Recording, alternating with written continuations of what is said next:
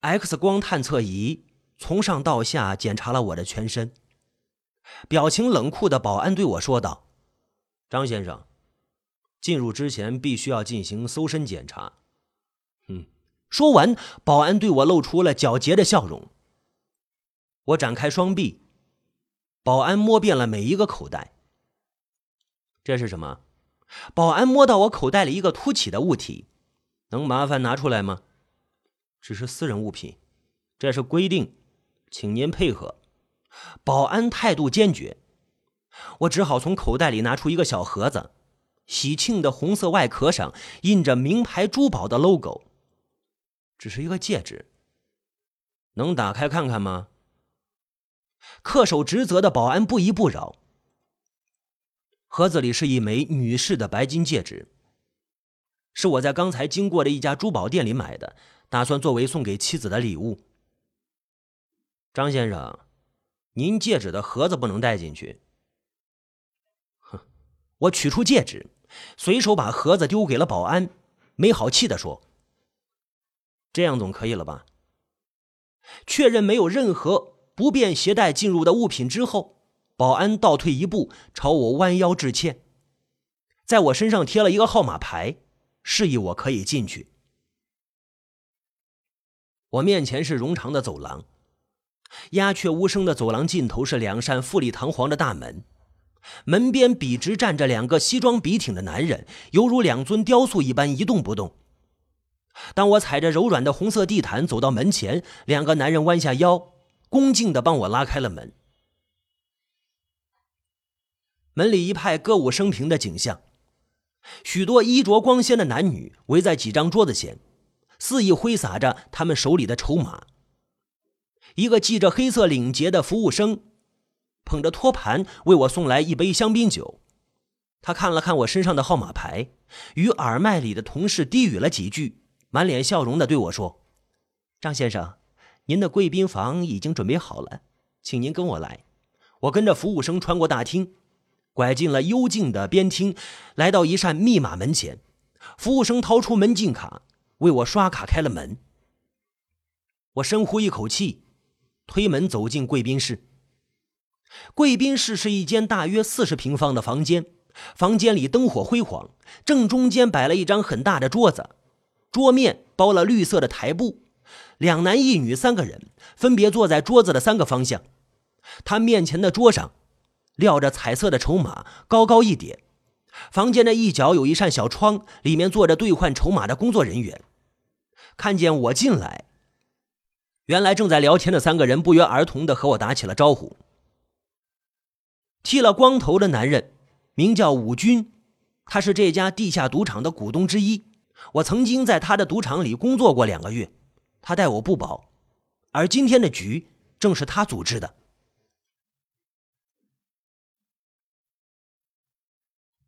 张希，你小子终于来了，迟到这么久啊！韩姐跟阿坤都等得没兴致了。武军摸着他后脑勺的纹身，埋汰我说着：“韩姐跟阿坤都是这个赌场的常客，嗜赌成性，最关键是他们都很有钱。”除了武军，我和其他两个并不熟悉。今天来这里只有一个目的，就是赢下他们的钱。各位不好意思啊，取钱耽误了一点时间。我拿出装钱的包，包的皮革泛着油光。快去换筹码！武军不耐烦的朝我摆着手。我来到小窗边，将鼓囊囊的包放在窗台上。长相甜美的工作人员移开小窗上的隔音玻璃，问我：“先生，您换多少筹码？”十万。我抽出十叠捆扎整齐的纸币，递进了小窗。他有点意外，再次确认：“十万吗？”我点点头，收到了一个标记为十万的筹码，这是贵宾室最低面值的筹码。也是每次下注的最下限。韩姐鄙夷的看着我手里的筹码，嘲讽道：“钱没带够就来玩啊？这点钱还不够输一局的。”就是啊，阿坤也附和着，他责怪着武军：“现在贵宾室的门槛这么低了，要饭的都可以进来啦。武军也没想到我只换这点钱，拼命的给我使着眼色，我假装视而不见。急什么呀？钱有的是。我翻开包，露出整叠的现钞，挑衅道：“有本事就来全部拿去！”你小子口气挺狂啊！阿坤脾气很急，拿起桌上的纸牌，熟练的切了起来。今天赌局玩的是说哈。阿坤给每个人先发了两张牌，一张扣着的底牌，一张亮出的名牌。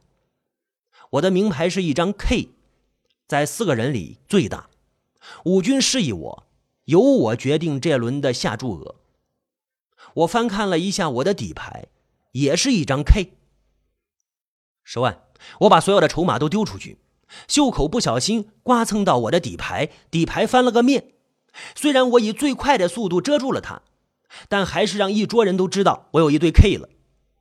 笨手笨脚的我出了洋相，他们自然而然会下注的。跟十万，才十万，我当然跟，跟你呀。只有十万，这副牌接下来拿什么下注啊？阿坤拿起牌，又给每个人发了一张名牌，然而发给我的依然是一张 K。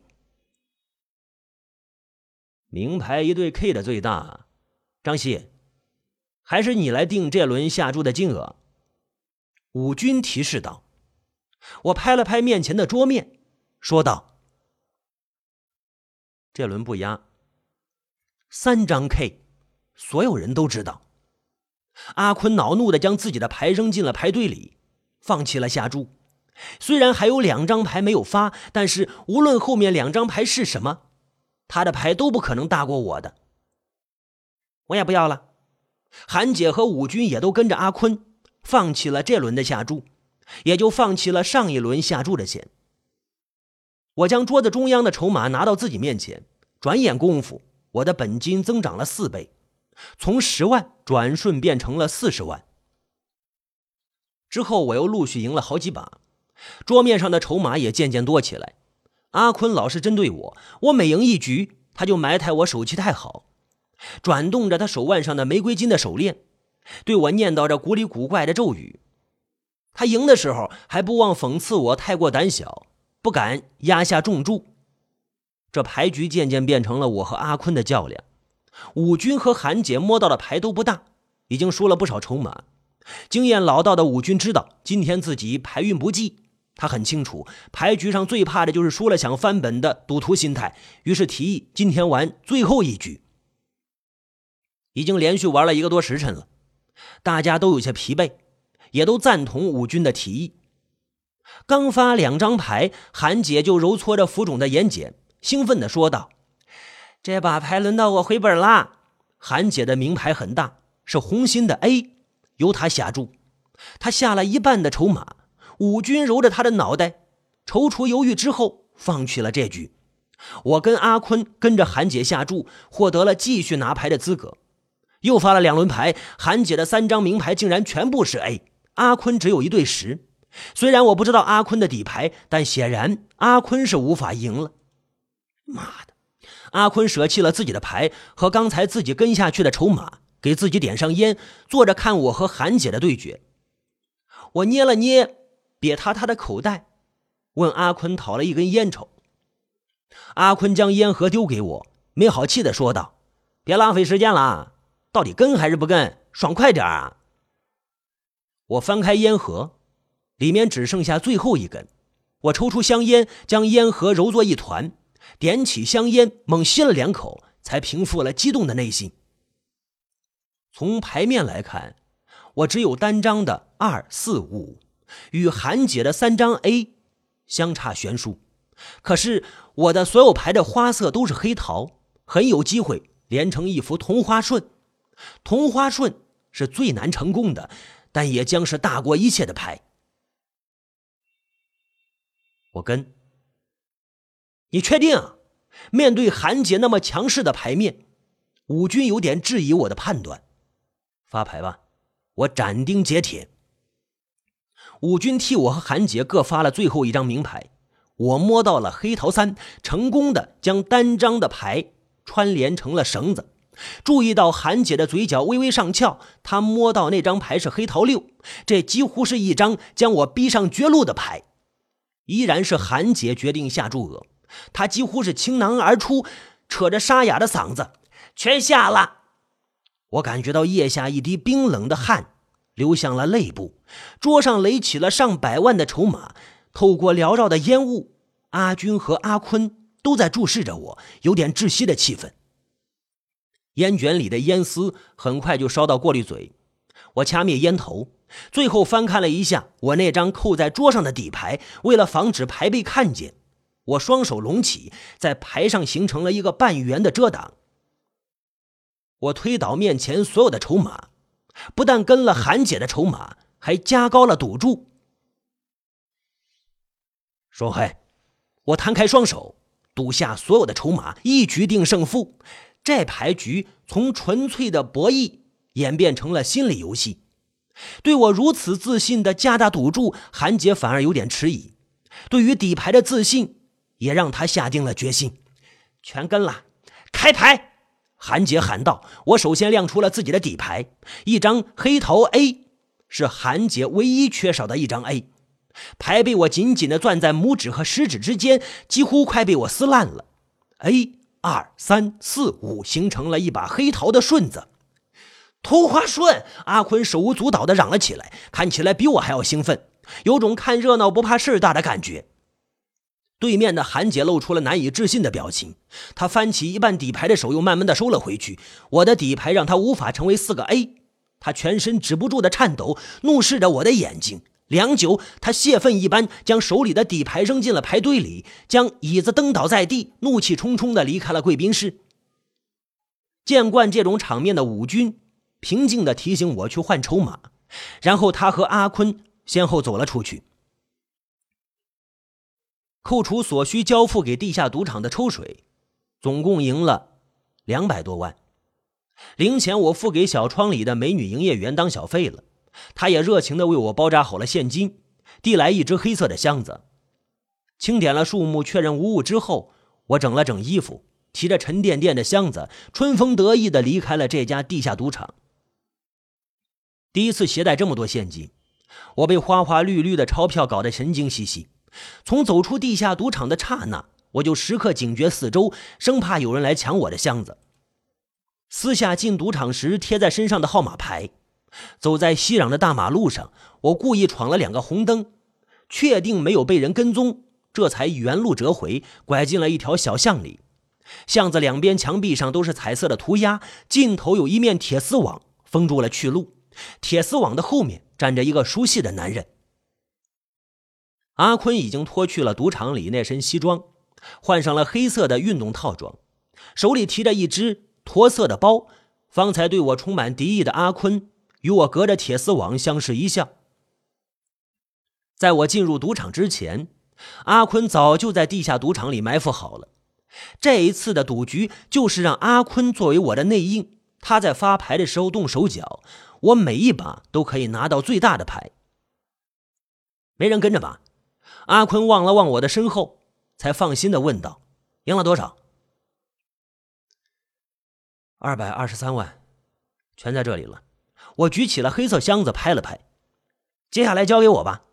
阿坤示意我将箱子从铁丝网上面扔到他那边。我要的东西你带来了吗？我问道。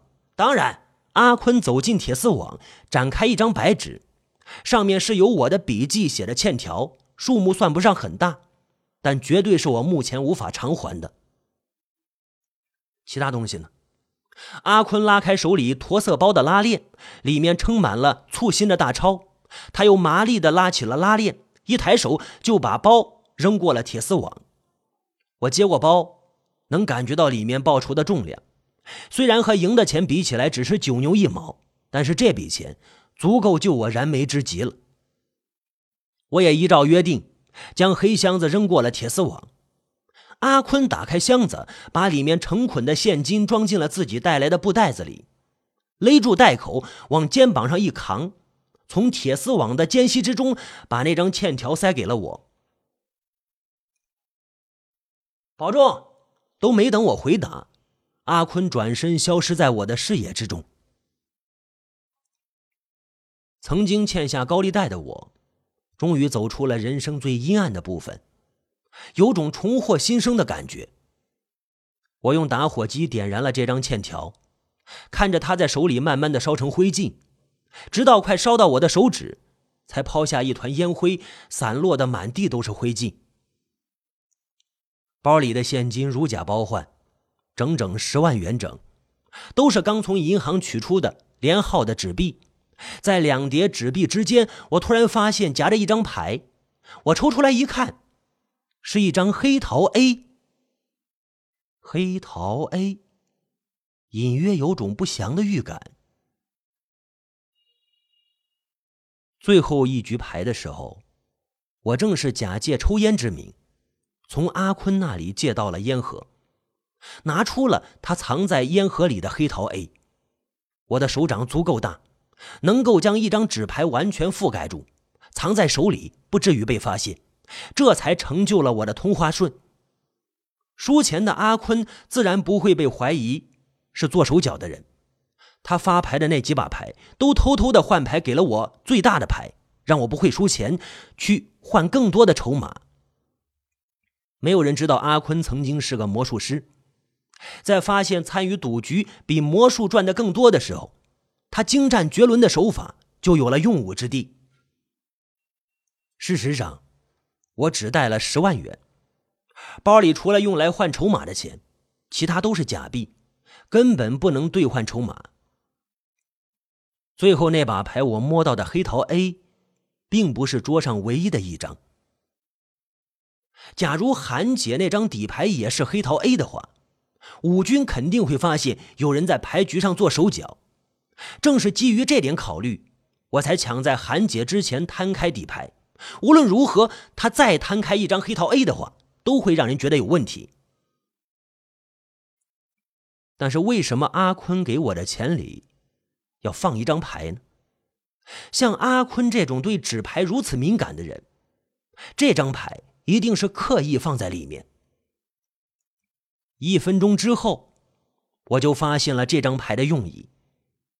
小巷子口，武军气势汹汹地冲了过来，他身后跟着好几名服务生，他们手里都拿着亮闪闪的长刀，一见到我就举刀杀了过来。被发现了。我把包塞在后腰的皮带上，跳上铁丝网，拼命地往上爬，抓住了横在顶端的铁杆，使尽了力气翻了过去。五军正好跑到铁丝网前，长刀砍在铁丝网上，发出了清脆的响声，手臂和小腿上都被铁丝刮出了伤口，好几处都流血了。敢来他妈我的地盘耍花样！五军双手叉腰，指挥手下攀爬铁丝网。一旦被他们抓到，肯定落得非死即伤的下场。既然这么快就被追到此处，一定是有人出卖了我。我急忙捡起地上的扑克牌，胡乱地塞进裤子口袋里，毫不犹豫地往反方向逃去。身后一群人的脚步声渐渐地迫近，我把收进裤子里的白衬衫下摆扯出来，甩开膀子，不顾一切地想要摆脱这条笔直到底、毫无障碍物的大路。品尝到被背叛的滋味，实在是有点接受不了。